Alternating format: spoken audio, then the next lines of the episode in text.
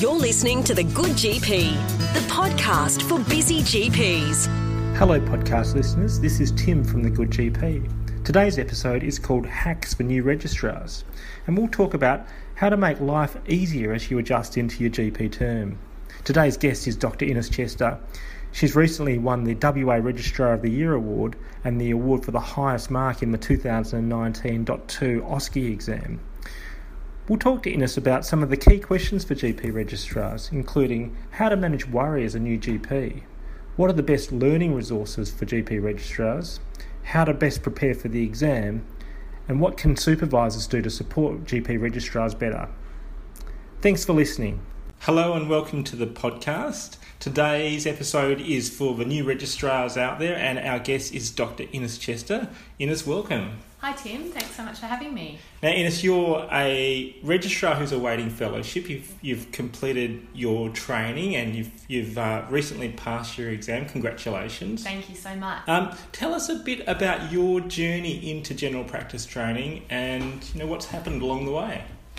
So I guess I had a bit of a winding path into GP training. Initially, I um, trained um, and worked as a veterinarian um, before deciding to go back and do medicine. And I think I always thought I'd be a specialist when I first started medicine, but um, my biggest issue was sort of narrowing down my interests and I also found in the hospital I didn't like the fact that we couldn't follow up patients. So in my RMO years, I sort of naturally gravitated towards GP, and I've been really happy with that decision ever since. Fantastic. And you know, you, you continued to work as a vet during your, your training, so really right up until recently, actually. So it's been you've been you know incredibly busy over that time. You've squeezed a heck of a lot into that sort of training journey. Yeah, yeah, and I think that's the beauty of GP, isn't it? You can really do what you want with it, and um, having that balance of I was working as a vet and surgical assisting as well, um, and GP allowed me to do that, which um, really, you know, is fantastic. It allows me to do everything I really enjoy while not feeling like I'm sort of not doing GP well. It's really great. Yeah. So let's think about these new trainees that have just started in general practice. We're in, in January now. Um, there'd be a lot of GP registrars who are sort of feeling uncomfortable as they sort of start in their terms. Yeah. What do you think is the hard thing you found hardest when you started in general practice as a registrar, and what sort of helped you along the way? I think the thing I found hardest, um, especially initially, was kind of moving away from that hospital structure of making decisions as a team um, and actually just realizing that in a single consult you might be making multiple decisions on your own under time pressure, which you also didn't really have at the hospital, while navigating a new practice, new colleagues, new computer system, new referral pathways. Often I didn't even know who to refer to actually. So all of that was quite an adjustment actually initially. I think the way um, I sort of worked through that was um, something that you taught me was firstly listen to the patient kind of work out exactly why they've come in and maybe break it down to a problem list, prioritize that problem list, and be comfortable with um, getting them to come back for another consult if you feel like you've got too many issues to address in a single consult. That was probably the,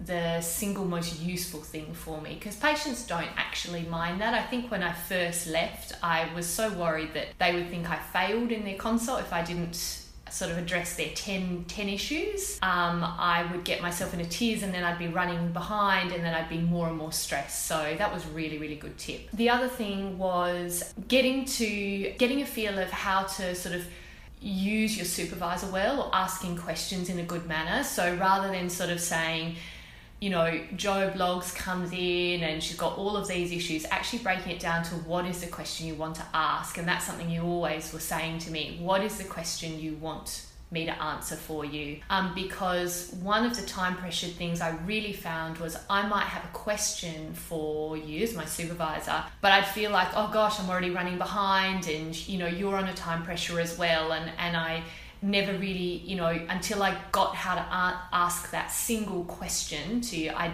really found it quite difficult to kind of squeeze that into a consult. Yeah, they're really interesting tips and, and I think very helpful.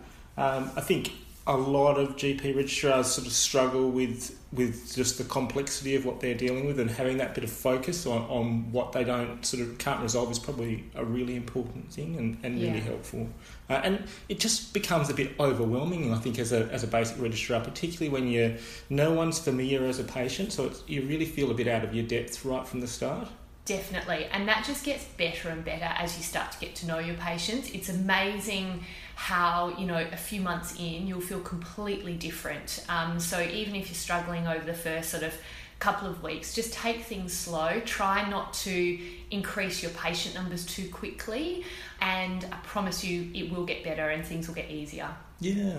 So, you know, I've done my registrar's induction yesterday actually, and I, you see a look of fright in their eye as they go and start to see patients, and they really like they worry about what's coming in next. You know, that uh, you can see them fretting over, you know, what could be coming in, and you know, will they be able to answer it? So everyone experiences that worry. What sort of things did you find you worried about, and, and how did you cope with that as a basic registrar? Yeah, I think you hit the nail on the head. I was terrified of having no idea what I was doing and kind of missing something major and ending up in the papers or something like that. Worst case scenario, you know, especially kids, sick kids, sort of frightened me a bit. So uh, the the biggest thing was actually taking a step back rather than being like, oh gosh, they've come in with, you know, a sore tummy. What are the what are the things that could be going wrong? Actually stopping, listening to what they're saying, taking a breath because you actually do know more than you think. And I think that becomes more and more obvious as time goes by. The other thing is sort of dealing with uncertainty.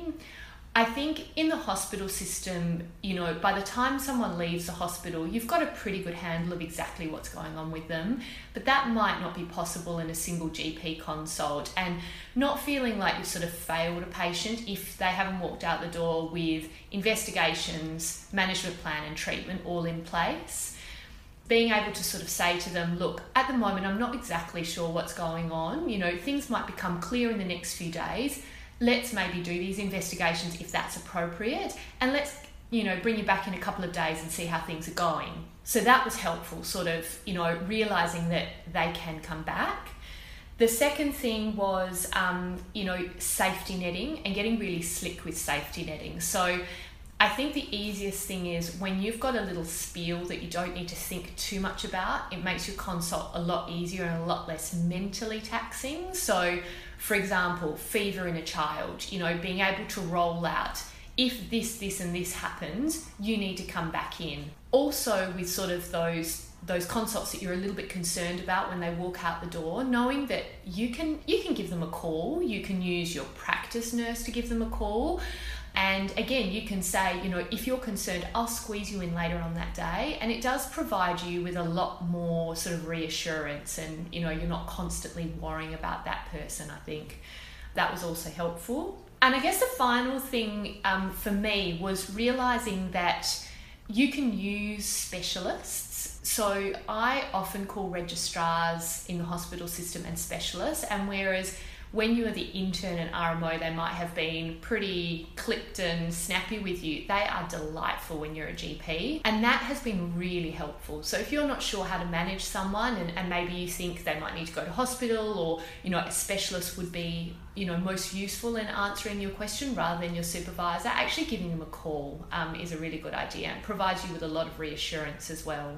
Yeah, they're, they're fantastic tips. Yeah, I, mean, I guess the other aspect of worry is, you know, managing yourself and, and making sure that you're looking after yourself, you know, sort of life balance sense and doing the things that help cope with, you know, a stressful phase. Because being a basic registrar is, I, I think it's quite high on the life stress sort of levels.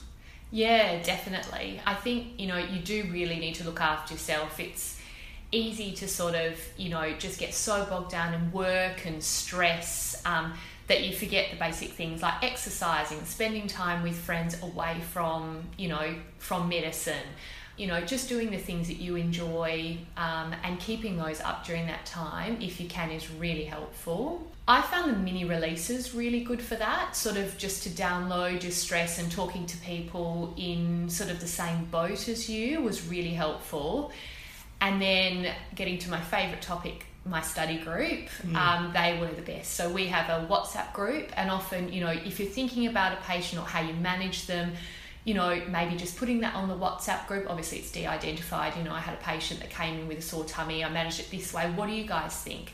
It's a great way to learn, um, but it's also really good just to have that kind of camaraderie and kind of that support. And you know, we're on the WhatsApp every day. You know, maybe someone's having a bad day and is like, oh, having a bit of a bad day, had a tough patient. You know, just providing that support for each other has been so invaluable. Yeah, I think that connectedness is really important to managing sort of worry, and that, that bit of support is just, you know, ever so helpful, isn't it? Yeah, definitely. And I think that also um, is worth thinking about when you choose a GP practice, actually. You know, having a look at the culture of the GP practice, you know, maybe talking to a few people um, that are there currently or that have been registrars there is really helpful because you know, often it's in the tea room where you might have a chat to people. If you feel comfortable with your colleagues, it makes a huge difference. A, being able to speak to them if your supervisor isn't there, but B, just actually talking to them about life and, you know, realizing there's more to just GP. You know, people it's it's great to sort of meet new friends and, and really expand your sort of you know social circles in work as well. Yeah, absolutely. So, what about for the supervisors out there? I'm a supervisor who's starting with another basic registrar this week. Um, what's your advice for supervisors who are taking on new basic registrars? The biggest thing is be approachable. I remember when I, my first day, you and um, my your co-supervisor Derek both gave me your personal mobile numbers and said to me, if you're ever stewing or worrying about a patient, even if it's you know midnight, just call me. And that I think was the single most lovely thing that anyone's done for me in that be- beginning time because I think I've only ever really used it once, but just knowing I had that backup was really, really helpful. So, kind of being approachable, being available, listening in a non judgmental way. I think when we leave the hospital, you're so paranoid that someone's sort of going to pull you up, you know, like on a ward round, you forgot that Mavis has hypertension and you sort of pulled up, you know, well, what, what's her other comorbidity? You know, it, GP's not really like that. And making that kind of supervisor, you know, trainee role as sort of easy and as non-judgmental and as pleasant as possible is really really good. So I think that's the biggest thing for me. Dedicated teaching is really good. I was very lucky with that having an hour a week and I don't know if everyone's able to do that, but that was a really good time for me to kind of store up those non acute issues and go through those um, with you, which was really helpful because it was incredibly helpful as far as my learning goes. And I think being comfortable with patients moving on with that particular condition was really, really good because they were sort of things that I wouldn't necessarily need to ask you at the time, but sort of had further questions about it. So that was really, really helpful. And sort of not pushing your registrars to increase their numbers too much, um, too quickly, and maybe sometimes pulling them back if, you know, you see that they might be struggling. And giving them tips about you know time management is good because i think as an experienced gp that's one of the biggest things that registrars can learn um, from you because it is a real skill that you just don't learn in the hospital Mm. Yeah, just to pull back on one of the things you mentioned, actually, mm. one of the very good tips, which is really a well well trodden path, is actually just keeping a logbook of, of where you find your problems and talking through that with your supervisor. I think that's that really gives you that focus to hone in from the, the clinical problems go back all the way to the theory of, of what your questioning is and, and what your knowledge sort of requirement is. That's so true. And it also gives you a chance to kind of look at things before you speak to your supervisor because I think you know, the more you do your own learning, um, really, the, the, the, better it is. Um, so um, I think that's really, really helpful doing a logbook. Just of things, you know, even if it's just a couple of words of what you found challenging or what you need to look up. Yeah. What learning resources did you find really helped you? And, and I guess perhaps even more importantly, what didn't help as, as learning resources? Because, you know, lots of people use lots of different resources out there in, in the education journey. Yeah. So this isn't necessarily a resource. Well, I guess it is sort of, but um, doing a study timetable would be the single biggest thing I would tell people because it's so easy to get bogged down in something and suddenly realize you've spent four weeks on something that's actually a really small amount, small thing in the curriculum. Mm.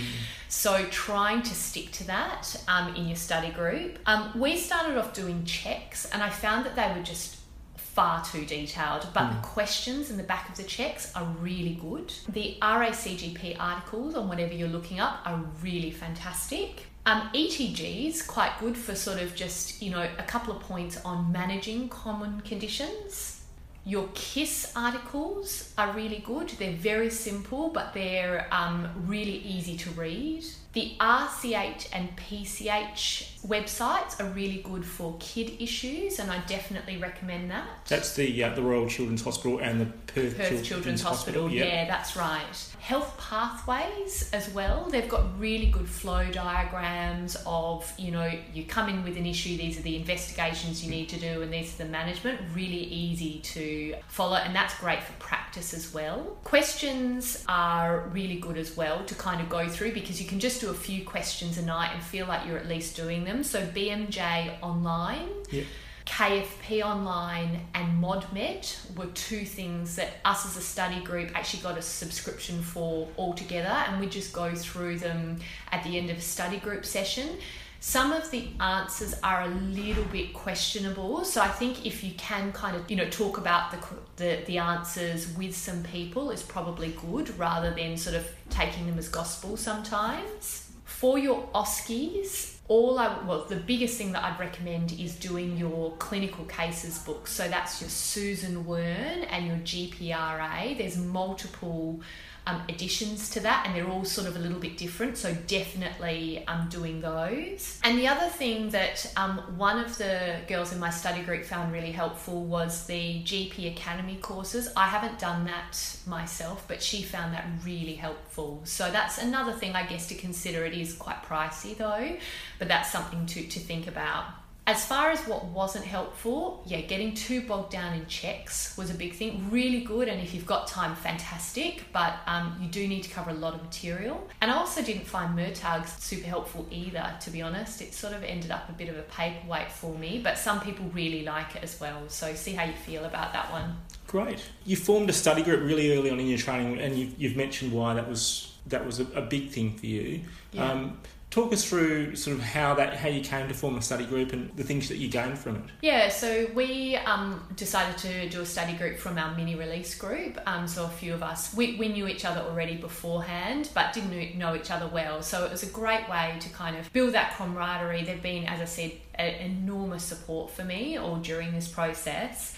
I think with a study group, you all learn different things, and I think that's where it's really helpful to sort of meet once a week or once a fortnight and just talk about what you've learnt um, from a particular topic you're studying because I think when you're explaining something to someone else is when you really realize if you understand it or you don't. So I think that's where it's been really helpful keeping each other motivated because you know most people say you should start studying about six months before your exam and that's a long time especially when you're tired from you know long days at work got family you know pressures all of that and your, your motivation tends to wax and wane so I think that's where a study group's really good. And, you know, as I said, actually talking through um, the OSCEs, um, the OSCE stations from those clinical cases books, I don't actually think you can do any better preparation for that exam other than just working as a GP, which really is like an OSCE in itself.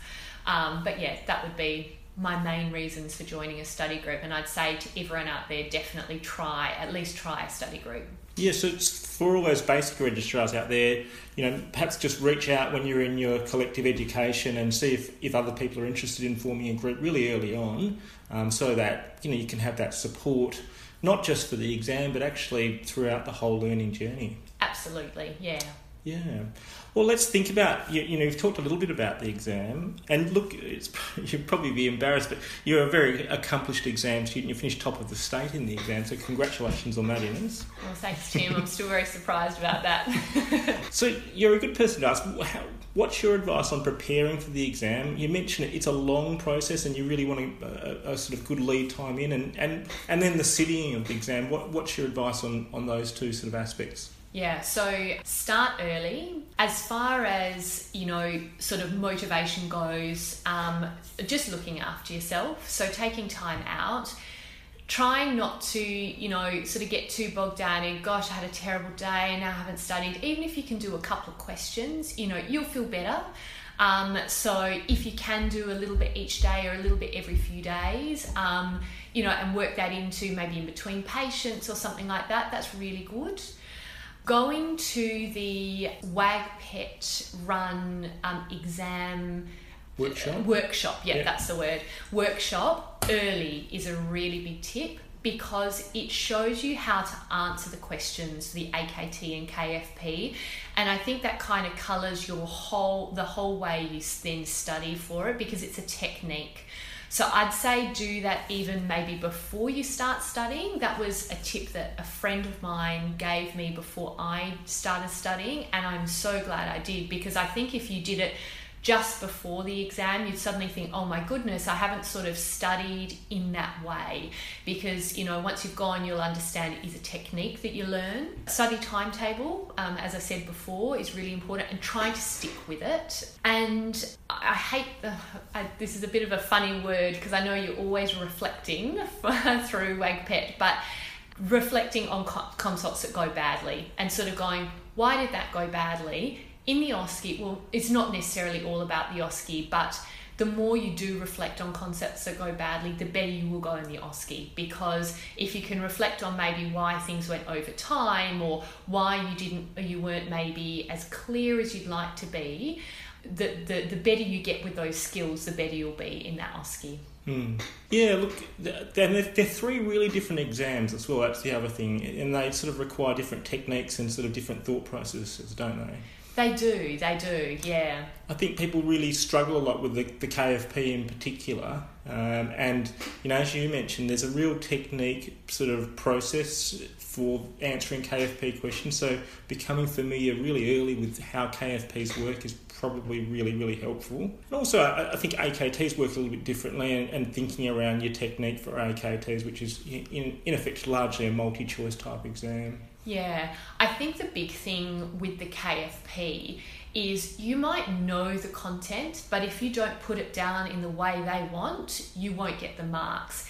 And that's where we became towards the end, and I wish we'd done this earlier. We became really strict in our study group when we were answering um, practice KFP questions. We would have to answer in the format that they'd want, and that's where we'd all reflect and be like, how could we have written that or, or said that in a different way to get more marks? Because while doing exams isn't all about the mark you get, it's amazing how wording things in a slightly different manner can go from you getting one point to five points in a station where your knowledge might be exactly the same. So it really is a technique that you just need to practice. Mm, yeah, so that they're great tips for preparing for the exam, um, and of course, just you know, I think you, you've nailed it in terms of being organised and trying to sort of imagine. Your life's really busy as a registrar preparing for the exam because you're still working, you know, effectively full time, and you have to sort of slot in your study on, on top of that. So you you really got to be very organised to sort of maintain that, plus all the other things going on in your life. Definitely, yeah, it's definitely a new experience studying, um, studying for registrar exams. Yeah. Finally, what's what is perhaps the, the best or most valuable lesson that you learnt in GP training as you sort of reflect back on, on the journey? My biggest thing is don't panic and listen to your patients. So they'll tell you what they want from a consult, and really getting in tune with what that is will make you a successful and well liked GP. Because I think one of the biggest things that people want is a good listener. I asked my study group this on the weekend, and the thing that all of them said is choose your first GP practice wisely. So, you know, your first GP practice can really make or break your success and can really put you on a great path to really, really enjoy your new career. So, you know, talking with people that have been there before and, and you know, talking with other people in the practice is really, really useful. So, those would be my, my tips. Fantastic, Innes. Thank you so much for talking to us, and we should wish our very best to all the GP registrars out there who are starting and in their journey, and also to the supervisors out there with, with a new term commencing. Absolutely. Thanks so much for having me, and good luck to everyone.